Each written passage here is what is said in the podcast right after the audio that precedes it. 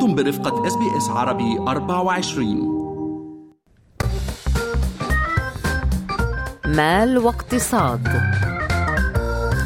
أهلا بكم في بودكاست مال واقتصاد من SBS عربي 24 أنا بترا طوق الهندي. وأنا فارس حسن ويسعدنا أن تنضم إلينا الآن الصحفية المتخصصة بالشؤون الاقتصادية كوثر حنبوري في حلقة جديدة من هذا البودكاست. أهلا بك كوثر. أهلا بكم. صباح الخير لك فارس ولبترا ولكل المستمعين صباح النور كوثر. يسعد صباحك. يعني طبعا كوثر لا يخفى على أحد أنه قبل حوالي آه، شهر أو أقل حتى من موعد انطلاق الاستحقاق الانتخابي هنا في نيو ساوث ويلز كلفة المعيشة قضية رئيسية تشغل الناخبين.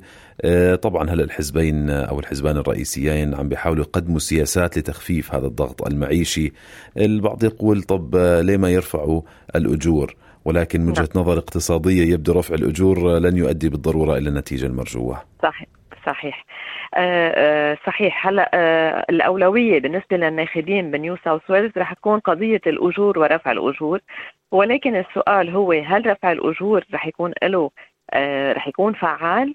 يعني آه من وجهة نظر اقتصادية يجب دراسة عدة عوامل قبل زيادة الأجور. هلا بنعرف في اقتراحات آه البعض عم يطالب ب 5.2% كحد أدنى لكل العاملين في القطاع العام.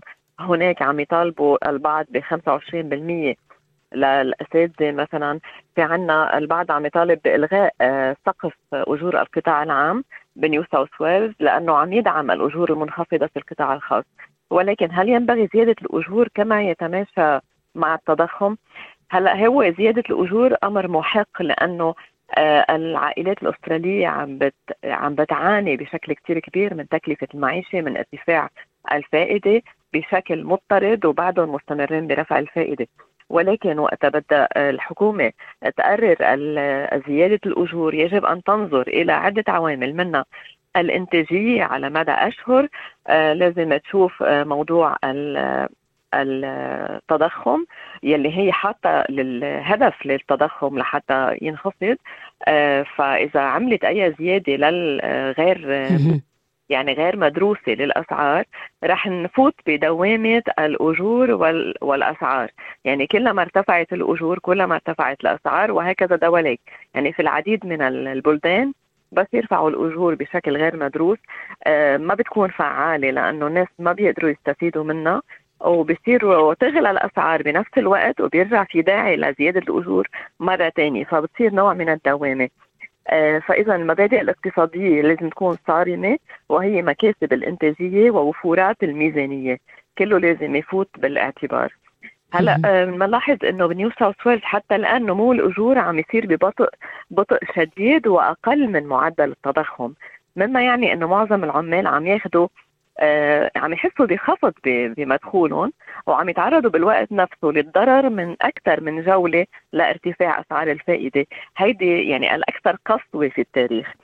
أما أسباب التضخم العالمي فهي منا أجور العمال؟ هي اضطراب الامدادات من السلع بأعقاب الوباء والغزو الروسي لأوكرانيا هيدا اللي حكيناه قبل بمرة.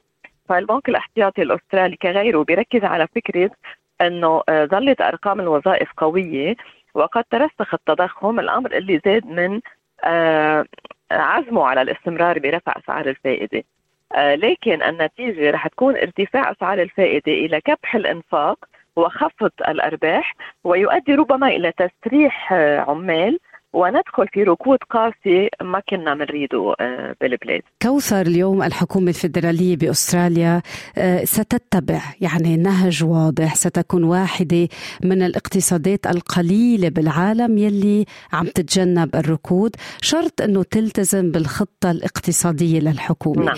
إلى أي مدى هذا الكلام واقعي دقيق ورؤيوي؟ نعم سمعنا أنه الحكومة عم بتواصل السير بخط رفيع تتجنب الانتقادات العلنية المباشرة لمحافظ البنك المركزي آه قبل وصوله امام مجلس الشيوخ في جلسة استماع.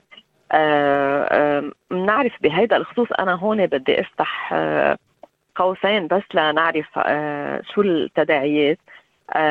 يعني في مقالة كان عنوانها لماذا يدفعنا الاحتياطي الفيدرالي نحو ركود نحن في غنى عنه؟ يعني زيادة آه، ارتفاع الفائدة يمكن يخدنا إلى إلى ركود إلى ركود كثير آه، يعني صعب الواحد يطلع منه. وهون في تشكيك بمبدأ اقتصادي عم يتبعوه معظم الدول المتقدمة ومنها أستراليا.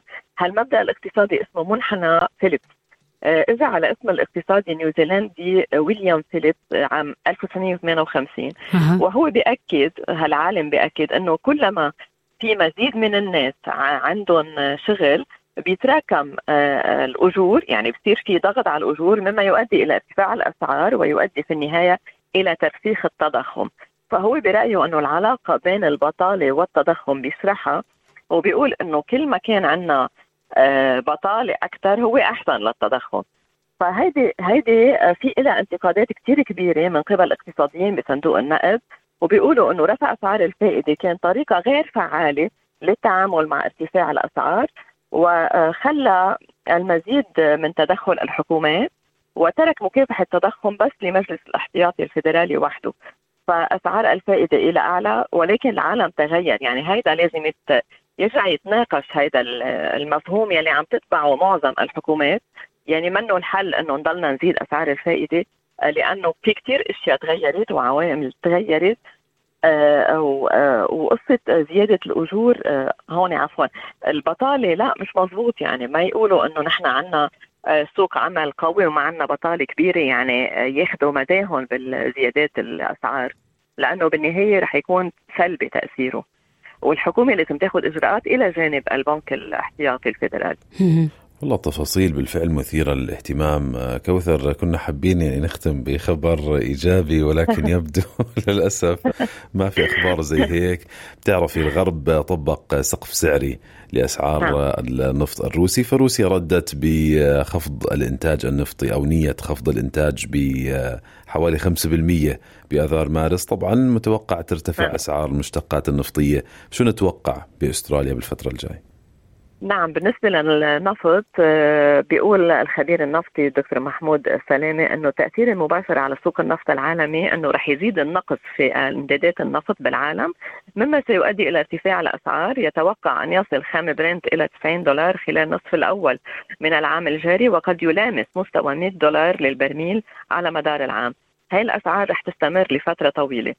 وبيقول دول الغرب رح تتأثر رح تضطر إلى شراء حاجتها من النفط بسعر أعلى بكثير مما يزيد العبء المالي عليها وعلى اقتصاداتها. ولا وجود بدائل لصادرات النفط الروسي في المرحلة الحالية كما أنه إنتاج النفط الصخري الأمريكي قد وصل إلى حده الأقصى و آه، آه، لا يعني ولا ولا تستطيع الولايات المتحدة أن تزيد رفع الإنتاج أكثر مما هو حاليا. و آه، وهي بتنتج تقريبا 10 مليون برميل يوميا. وبيقول الخبير إنه لا جدوى لقرارات الحظر أو حدود الأسعار التي فرض الغرب على النفط الروسي ومنتجاته. هذا الشيء برايه أكيد ولكن في اعتبارات سياسية وهي نوع هي يعني هذا الموضوع إلى جانب العقوبات لمعاقبة روسيا على غزوها لأوكرانيا. يعني زي الاعتبارات السياسية بالأول عم. كوثر من قلبنا بدنا نشكرك الكاتبة والصحفية المتخصصة بالشؤون الاقتصادية ننطر صرنا نهار الأربعاء تنشوف إذا مغيمة أو مشمسة اقتصاديا. مغيمة والله. نعم نعم شكرا. thank you thank you كوثر. سعدنا بالحديث معك. بودكاست آه، ممتع الحقيقة ببسط المعلومات الاقتصادية. إذا حابين تشاركوه مع الأصدقاء آه، بتلاقوه على موقعنا الإلكتروني على SBS Radio app وأيضا على منصات البودكاست المختلفة على Apple وأيضا على Android. هل تريدون الاستماع إلى المزيد من هذه القصص؟ استمعوا من خلال Apple Podcast، Google Podcast، Spotify أو من أينما تحصلون على البودكاست.